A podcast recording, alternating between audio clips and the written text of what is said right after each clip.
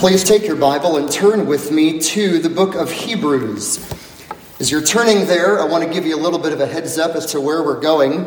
Uh, we are going to take a break after today in looking at the book of Hebrews. There is quite a stern warning uh, that is coming up for the rest of chapter 5 and a good part of chapter 6. And uh, that would be fitting for us to study, but we're going to wait till after the Christmas season to do that because what I want to do next week is talk about Matthew chapter 1, the coming of Christ to save. And then after that, on Christmas Eve, we will look at the coming of Christ to judge as well. And then New Year's Eve, we will look at the coming of Christ to reign. So it'll be a wonderful season for us to look into the Word of God in sort of a topical way in the Advent season.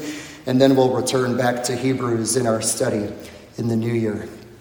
Hebrews chapter 5, verses 7 through 10 is where we are this afternoon as we look into the Word of God together. Follow with me as I read the passage before us. I'm going to start in verse 1 so that we get the whole, the whole paragraph. Hebrews 5, verse 1. For every high priest taken among men is appointed on behalf of men in things pertaining to God in order to offer both gifts and sacrifices for sins. He can deal gently with the ignorant and misguided, since he himself also is beset with weakness. And because of it, he is obligated to offer sacrifices for sins, as for the people, so also for himself. And no one takes the honor to himself, but receives it when he is called by God, even as Aaron was. So also Christ did not glorify himself so as to become a high priest, but he who said to him, You are my son, today I have begotten you, just as he says also in another passage, You are a priest forever, according to the order of Melchizedek. In the days of his flesh, he offered up both prayers and supplications with loud crying and tears to the one able to save him from death. And he was heard because of his piety. Although he was a son, he learned obedience from the things which he suffered. And having been made perfect, he became to all those who obey him the source of eternal salvation, being designated by God as a high priest according to the order of Melchizedek. I want you to imagine with me in your mind's eye a man leading his wife and leading his sons, and they're hiking through the hills of Judea in southern Israel, and they are going to Jerusalem. And they're going up to Jerusalem to worship. No doubt this Jewish family is well acquainted with Aaron and the high priesthood.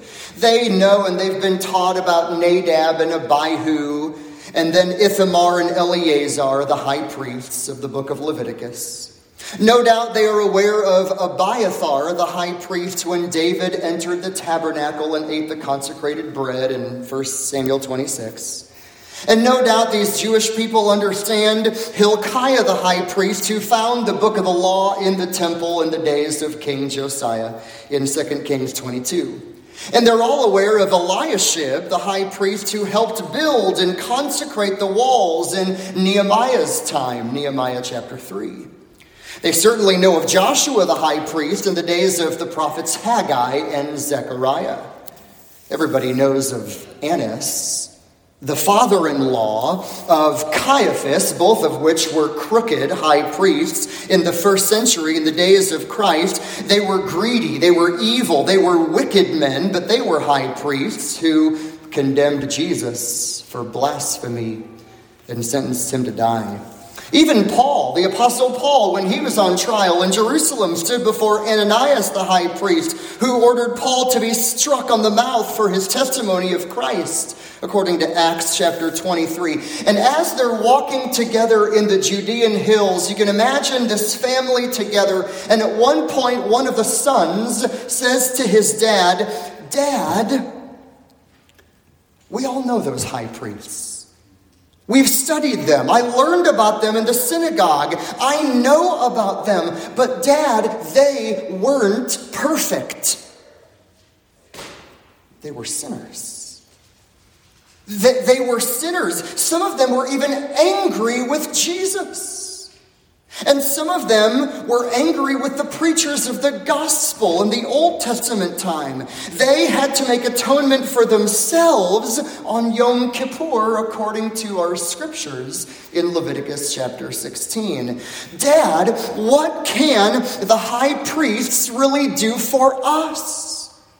There's so much talk about all these high priests. Do they really get us? Do they really understand us? Do we really have to come all the way back to the Jerusalem temple again? Do we have to come again? Do we have to come again?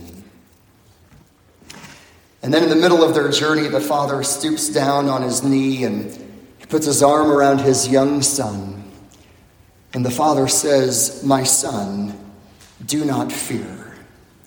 Do not fear, because you are right about all of those former high priests. But, son, listen to me.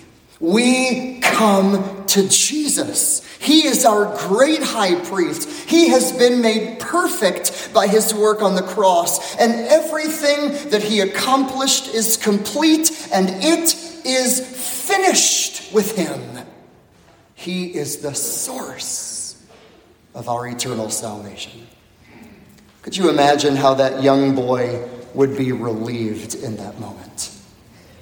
Could you imagine how those who would have been listening to that con- conversation would have the joy and the relief in the hope in this great high priest, Jesus, who really is the final, the complete, the perfect high priest? That's kind of what Hebrews 5 teaches us this afternoon. Hebrews chapter 5 is going to teach us about the great high priest and how he is compared with, but contrasted to, all the former high priests of old. There's a hymn from the 1700s written by Isaac Watts. He was a pastor and also wrote a lot of hymns. He said this With joy we meditate the grace of our high priest above. His heart is made of tenderness, and his feelings melt with love. He, in the days of his feeble flesh, he poured out his cries and his tears, and in his measure he feels afresh what all of us, every member, bears. Jesus is the great high priest. He really can relate to us. He really understands what you're going through. He's lived the life that you have lived. He is like the former priests, but he is so, so much better than all of them. The point of what I just read in Hebrews 5, verses 1 to 10, is meant to be a comparison. It's meant to be a comparison of Jesus with Aaron and all of the former high priests. But, but it's not just a comparison, there's also a contrast as well, because Jesus is infinitely better. He is infinitely better. All that Aaron had, Jesus has. And all that Aaron had that qualified him to be a high priest, Jesus has, and infinitely more. Infinitely more. Now, remember last week in verses 1 to 4, remember how we looked at the former priests? Remember that? The former priests had to have a number of qualifications. They had to be a man, they had to be compassionate, and they had to be appointed. That was the outline from last week in Hebrews chapter 5, in verses 1 to 4. But then, beginning in verse 5, we learn about the final priest. Not just the former ones, but now the final one, who is Jesus Christ. And all that he is, and all that he has, and all that he's done, and all of his infinite worth, and all that he accomplishes for his people. My goal today, church family, is not to give you something perhaps new that you've never heard of before. I want to serve you through the simple exposition of the Word of God that will encourage you in the gospel that you know, in the Christ that you believe in, and it will prepare us well to take the Lord's Supper together and worship Him. What I want to do as we look into this scripture together in Hebrews 5, verses 7 to 10, is I want you to hear this very simple thesis Jesus is your final priest, and he fully meets all of the requirements. Everything that ever could be needed or required to be a high priest, to be able to make atonement, to be one given by God, to be one who can mediate, one who can bring sinners to God, Jesus has it all. He has it all. Now, what I want to do as we look into these verses in the time that we have is I want to give you seven wonderful features of Jesus. Seven wonderful features. Very simple little phrases. Boys and girls, you can pull out your pen, you can take your bulletin, and you can write down these phrases as well. And you can even quiz mom and dad later tonight if you get all of these seven wonderful features of Christ. Here, here they are. Let me just give them to you. As we look at verses 7 to 10, we're going to see that Jesus is a praying priest. A praying priest. Number two, he's a godly priest. Number three, he's a suffering priest. Number four, he is a complete priest. Number five, he is a saving priest. Number six, he is an eternal priest. And then number seven, he is an appointed priest. Now, I hope to sort of serve you the platter of the glory of Christ. I'm going to re- repeat all of those as we go on, so if you didn't catch all of them, You'll get him in a little bit. But, but I want to serve you the platter of Christ and his beauty and his glory. And all of this is so practical because at the end of chapter 4, if you let your eyes skip back to 416, notice how practical all of this is. Therefore, let us draw near with confidence to the throne of grace so that we may receive mercy and find grace to help in time of need. If you understand what we're looking at today rightly, you you should be filled with courage, confidence, boldness, prayerfulness, and joy as you rest in Jesus. So, number one, the first wonderful feature of Jesus. Number one, he is a praying priest. He is a praying priest. Verse 7 begins, and this is our text before us. Look at it. In the days of his flesh, he offered up both prayers and supplications with loud crying and tears to the one who was able to save him from death, and he was heard because of his piety. Let's not forget that a cardinal doctrine, a very important doctrine of Christianity that we can never ever do without, is the incarnation of Jesus Christ. You see it right here in verse 7 in the days of his flesh. Boys and girls, is it really that important that we understand that God took on human flesh to save sinners? Is it really that important? Yes, it is. The Word of God is so clear, and I'll show you why here in a little bit. Amazingly, the Bible tells us in John 1, verse 18, that the divine one dwells in the bosom of the Father, meaning Jesus enjoyed fellowship in the bosom of the Father from all of eternity. John 1:18. We also know from John 17 that Jesus enjoyed fellowship and communion with the Father before the world was created. We know in Matthew chapter 1 that Jesus was conceived by the Holy Spirit in Mary's womb. I should say the body, the body, the human body of Jesus was conceived in Mary's womb by the Holy Spirit. We learn in Hebrews 10 and verse 5 that Jesus had a body that was developed and given and fit for him, created and designed by God. In Luke chapter 2, Jesus was born of the Virgin Mary as a real baby to a real family. We learn from Galatians 4, verse 4, that Jesus was born under the law so that he might live and redeem and save sinners who are totally helpless. Our text tells us in the days of his flesh. Remember how important the incarnation is that Jesus can relate to you, that he became a man like you, that he took on human flesh like you, that he was born like you as a little baby and had to learn and grow and develop. and grow in his wisdom and knowledge and favor with God and men. Notice in verse 7 in the days of his flesh, he offered up both prayers and supplications. I want to tell you about these words in the original Greek. They're really helpful. The first word for prayer is the idea of a need. A need. I am presenting my petitions to the Father. That's the first word. For Jesus, in the days of his flesh, he offered up those kinds of prayers. But now, the second word that is revealed in verse 7 is the word supplication. It's the only time this occurs in all the Bible. This word for supplication is absolute, utter, urgent desperation. You are absolutely at your wits' end. You think, oh, I understand that. No, no, no. No, you don't.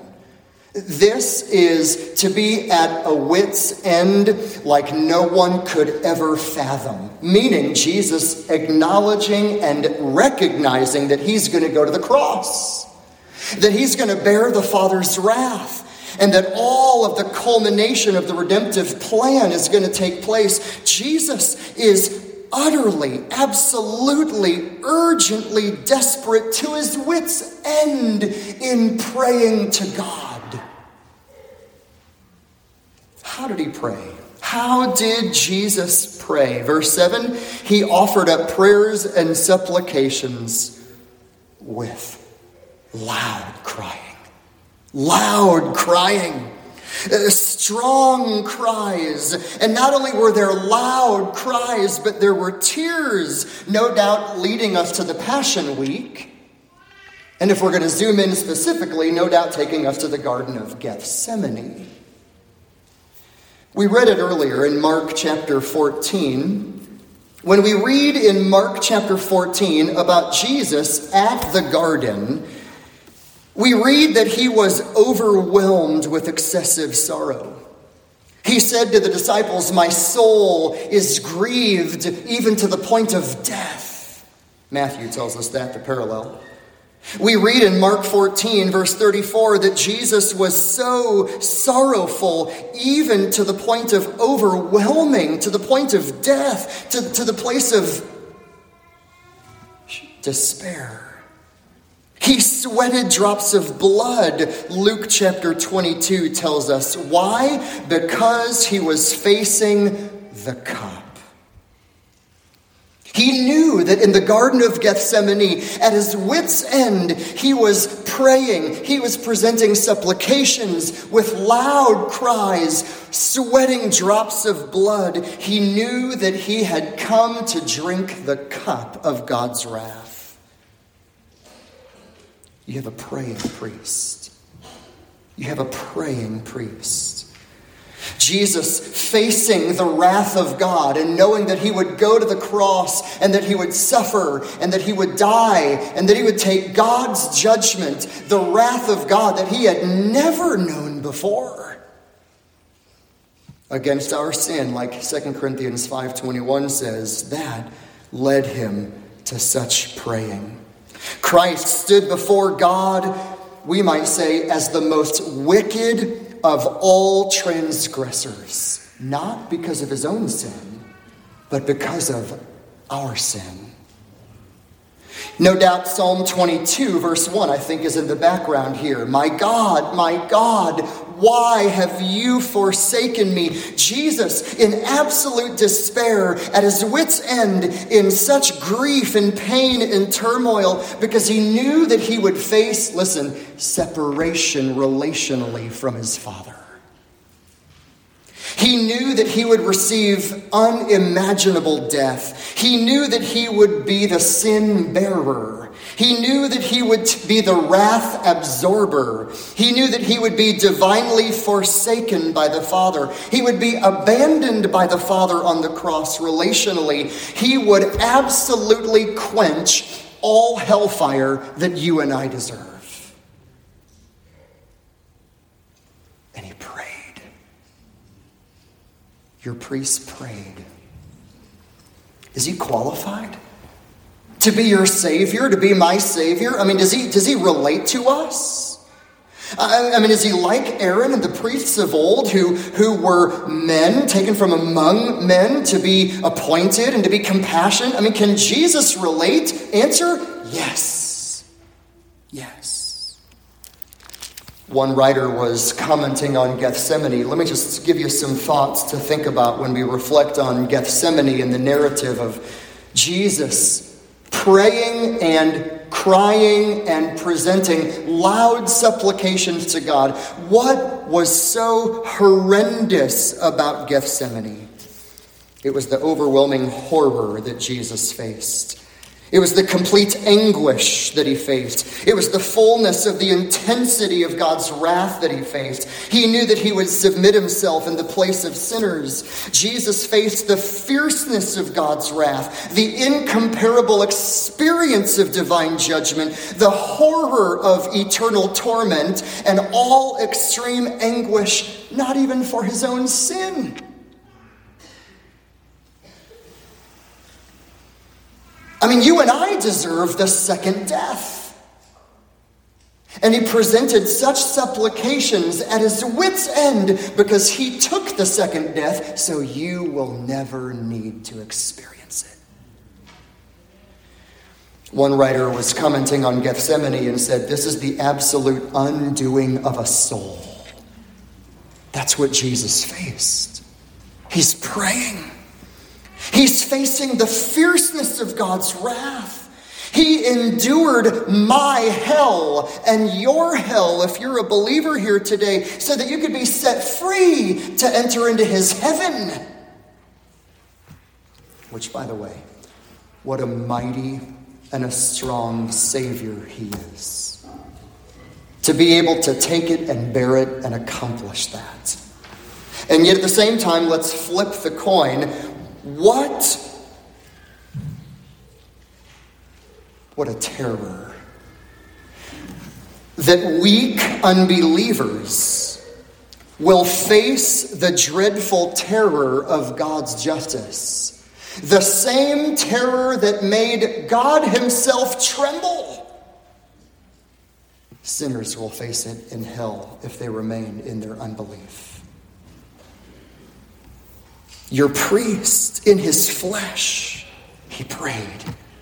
He prayed, he prayed with powerful, prevailing prayers. And look in verse 7 again. Look at Hebrews 5 7. In the days of his flesh, he offered up prayers and supplications with loud crying and tears to God. He is the one able to save him from death. Don't read that and think, oh man, Jesus really wanted to not go to the cross. That's not the point of the verse. He knew that he had come for the cross. Literally in the Greek, he prayed to the Father who was able to save him through death, meaning it's a prayer for the resurrection. It's a prayer for the resurrection. I want to be saved out of death's grip. I want to be assured of the resurrection. He was praying to God who was able to rescue him through death and raise him back to life. And praise God, the Father heard and answered that prayer in the resurrection of Christ. Church family, hear this afresh. Your priest is a praying priest. Put it this way He can empathize with you in everything you ever go through. You can't empathize with Him, but He can with you in everything you ever go through. What a priest that you have. He is a praying priest. But in your notes, let me give you a second one. We got to get through seven here, so I need to pick up the pace. Number two, he is not only a praying priest, number two, he is a godly priest. He is a godly priest. Because verse 7 tells us that he, he prayed to the one able to save him from death, and he was heard because of his piety. The word piety means submission. It means submission. Get this. When Jesus was in the garden, and when Jesus was fearful, his Fear led and motivated him to prayer. We need that as well. When we are fearful, when we are when we are worried, when we are unsure, we need to be motivated to prayer. Submission is not easy. Submission isn't it wasn't easy for Jesus to submit. But it is needed when you don't want to do something or when you don't want to do something a particular way. Submission is this it is a willful, humble recognizing of the God given authority over you. Jesus and his prayers were heard because of his godly submission.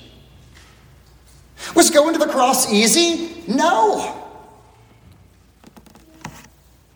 But he willfully submitted. He humbly recognized the Father's authority over him, and he cheerfully, he willingly, with all of his heart, he obeyed. It's the way that we all are called to submit to God in James 4, verse 7. Submit to God. It's the way that wives are to submit to their husbands in Ephesians 5 22 to 24. It's the way that we all are to submit to our pastor elders, according to Hebrews 13 and verse 17. It is the way that Christ submitted to the Father. It's almost like this. It's like a child, boys and girls, maybe you, you, could, you could hear this and put this into practice. It's like a boy and girl who are talking with their parents, and the little child says, You know, I don't feel like sharing my toys right now. I don't feel like doing that but I know that this is what God wants me to do. I know it's what God wants me to do, so I will choose to obey with a happy heart. Is it hard? Sure. Might you not want to do it? Sure. But biblical submission is with all of your heart placing yourself under the God given authority in your life. And Jesus prayed, and he offered up such prayers and petitions with tears and loud cries to God, who was able to save him from death's grip. And Jesus was heard because of his submission. What a great priest you and I have. He is our champion and our example. Not only is he, number one, your praying priest, Number two, not only is he your godly priest, we might say that Jesus did what was insurmountably difficult, and he did it from the heart. He did it from the heart. He is a godly priest. Number three, he is a suffering priest. He is a suffering priest. And I want you to look at verse 8 with me. Although he was a son, going back to verse 5, quoting from Psalm 2, Jesus learned obedience from the things that he suffered. We talk a lot about discipleship around here, don't we? We talk about the importance of one believer helping another believer follow Jesus. We talk about how discipleship is the growth process that God works in all of our lives as we are encouraging one another in the Word of God. And we, we understand that. We get that. The Bible teaches that. Christ Fellowship wants to be committed to that. Did you know the foremost disciple, the foremost learner was Jesus? In Isaiah chapter 50, let me just read a couple of verses here in verse 4, Isaiah 50, speaking of Jesus. The Lord God has given me the tongue of disciples so that I might know how to sustain the weary one with the word. This is Jesus speaking. He awakens me morning by morning, He awakens my ear to listen as a disciple.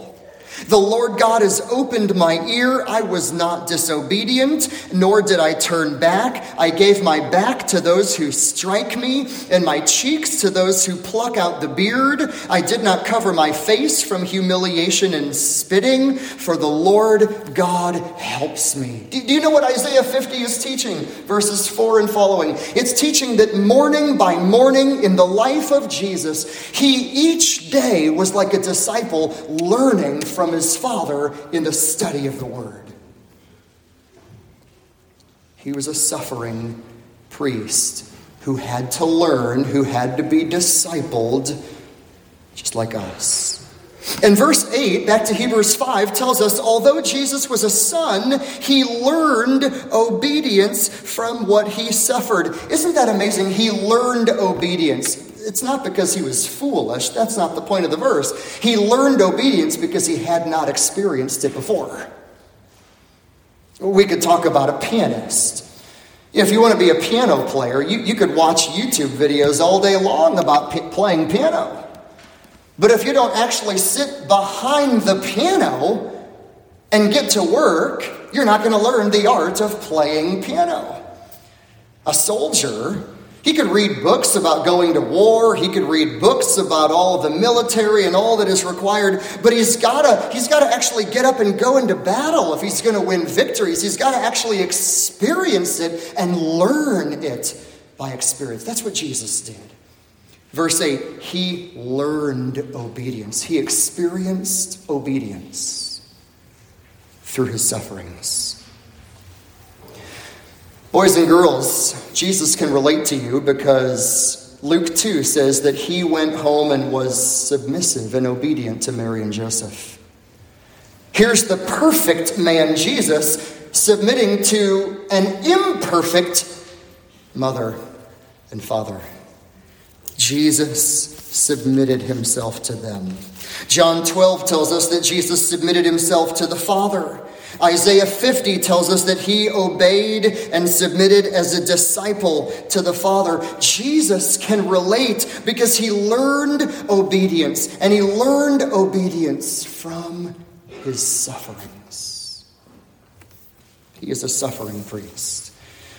The school of suffering is often one of the greatest and foremost ways that God grows his disciples. And if you're going through that school of suffering, look to Jesus because he's been there. Look to Jesus because he's been there. Not only is Jesus in these amazing descriptions, in these wonderful features, is he a praying priest? Is he a godly priest? Is he a suffering priest? But let me give you number four now if you're taking notes. Number four, he is a complete priest. He is a complete priest.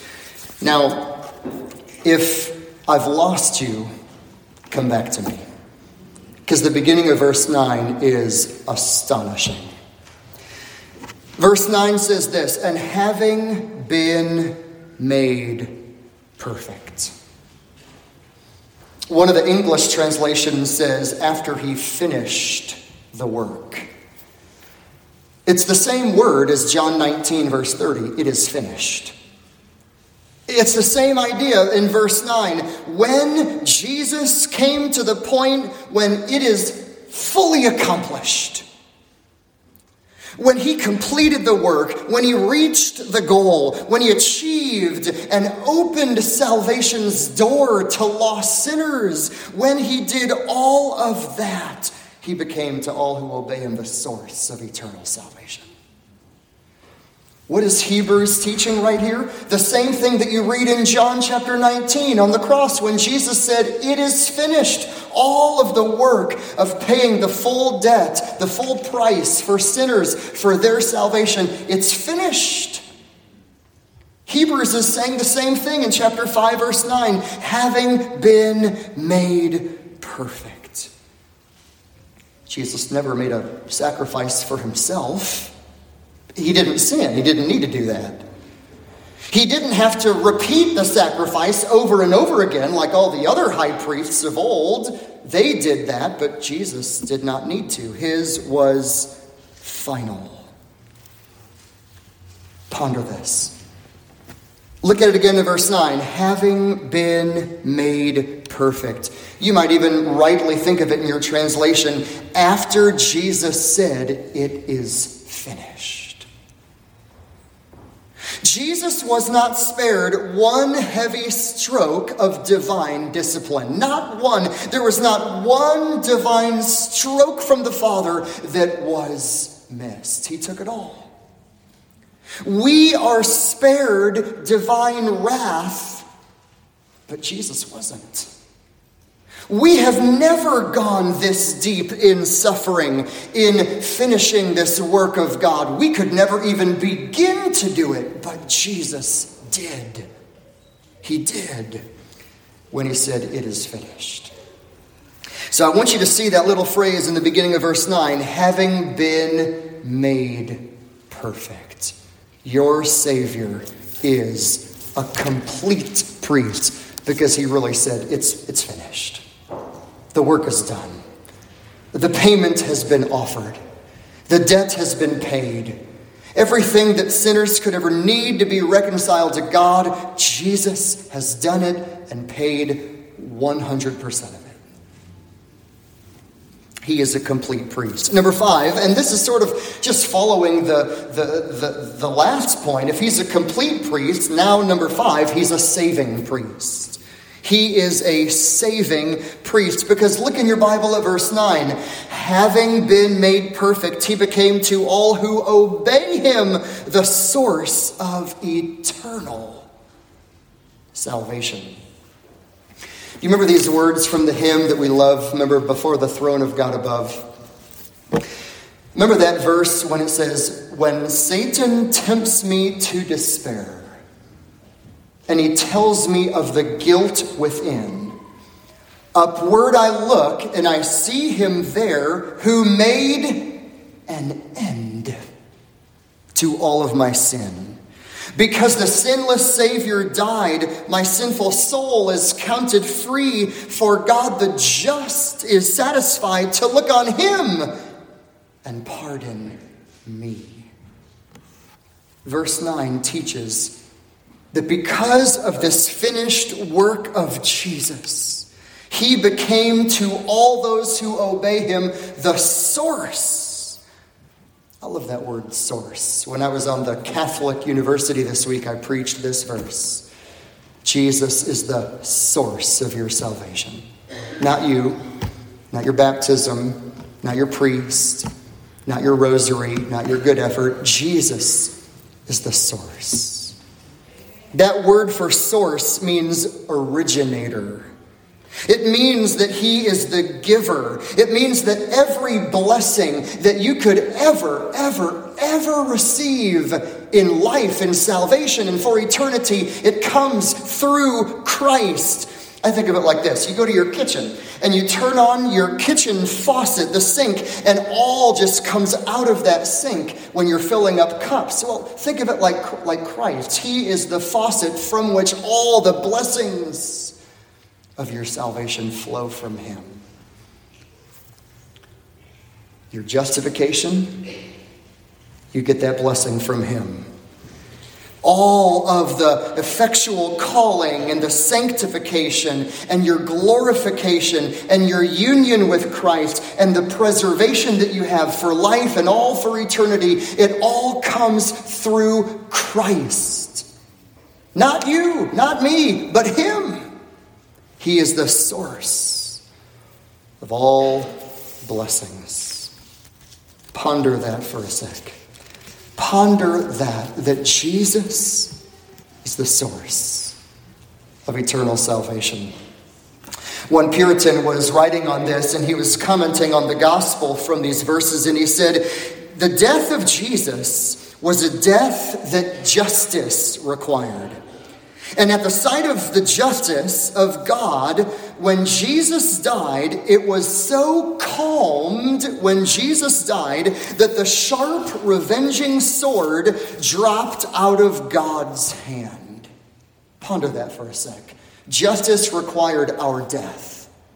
But when Jesus died and he offered himself, and he is the source of eternal salvation, the sword of God's wrath dropped out of his hand. And it doesn't come upon you because it fell upon him. This Christ. Yes, this Christ far surpasses Aaron and all the former priests' fold. This priest is the one who is the source of our eternal salvation. I can't do it. You can't do it. Nothing we could ever do could accomplish it. But Jesus is, verse 9, the source of eternal salvation. But maybe you read and you're looking at verse 9 and you're waiting for me to get to that point, yet to those who obey him. Does that mean that I'm, I'm saved because I obey Jesus? No, it doesn't mean that. The book of Hebrews teaches what the book of James teaches. The book of Hebrews teaches what James teaches, what Jesus taught. And that is, if you have saving faith in Jesus, it will be an obedient faith. A true faith that saves is always going to be a true faith that obeys. Now, hear, hear, me, hear me. Not perfect. Nobody does that perfect. We can't do that perfect. But Jesus said, Blessed are those who hear the word and do it. James 2 says, Faith without works is dead. Ephesians 2:10 says we are God's workmanship created in Christ for good works. So the book of Hebrews is not teaching, well, Jesus is your Savior if you obey Him. That's not the point of the text. But the point of the text is if you really are going to believe in Him, you're going to manifest it in your life of obeying Him. A true saving faith is an obedient faith. It, it protects us from that easy believism mentality that doesn't save. That Jesus can be your Savior and sort of get you out of hell, but you don't want Him to be your Lord. You don't live for Him. You don't trust in Him. You don't submit to Him. You don't take up your cross and follow Him. The Bible knows no salvation like that. Rather, a true saving faith is where you're abiding in Christ and you're bearing much fruit and proving, John 15 says, to be His disciple. So he is the saving priest, the source of our salvation.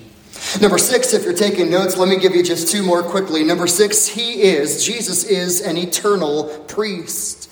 He is an eternal priest. Verse 9, having been made perfect, he became to all those who obey him the source of eternal salvation. Listen to Hebrews 7:25. Jesus saves forever those who draw near to God through him.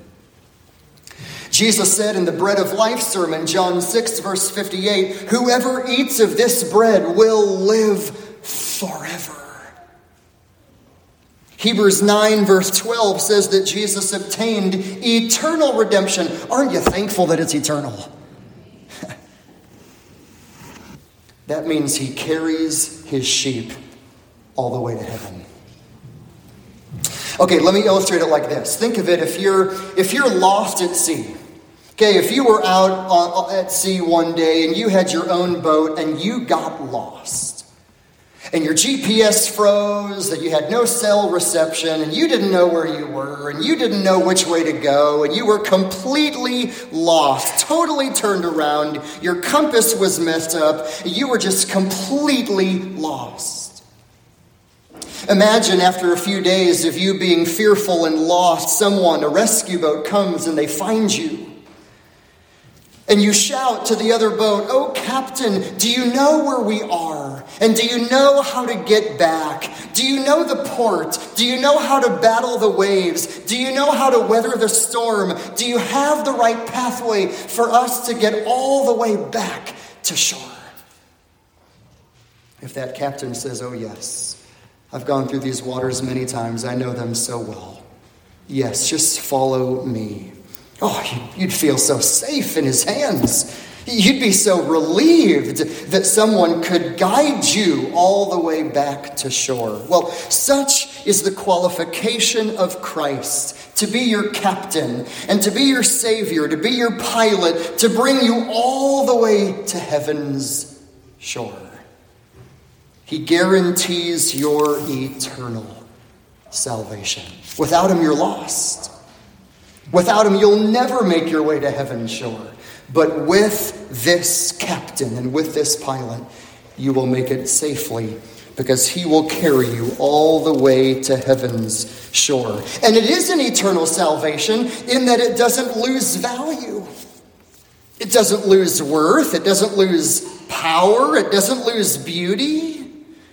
This great high priest is an eternal priest who carries you all the way to glory. Not only is he number six, an eternal priest. Let me give you number seven, just finally and quickly. Number seven, he is an appointed priest. And this was the whole argument earlier in chapter 5 that Aaron had to be appointed, and all of his sons had to be appointed by God. They had to be born in the right family to be a high priest. You and I couldn't do it. Verse 10 Jesus is designated by God as a high priest according to the order of Melchizedek. Much more about this character in Hebrews chapter 7. But quickly, Melchizedek is mentioned in Genesis 14. He was a king priest who was a man who lived in the time of Abraham, 2000 BC. His ancestry is totally unknown. That's why the text says without father and without mother totally unknown. His lineage is not known. He was the king of Salem, meaning the king of Jerusalem. He was a priest of the true God. There was this priest that God had ordained way back in Genesis 14, and he was a picture of another priest to come who would be of a whole new order. Of a whole new design, of a whole new covenant. We'll get there in Hebrews 8. A new covenant. Melchizedek was a king, his priesthood was perpetual.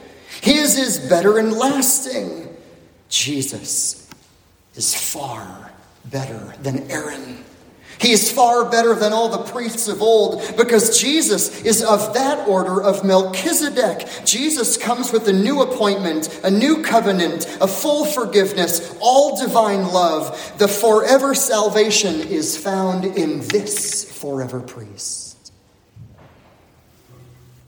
Much more on that in chapter 7. We'll get to that here in a few weeks.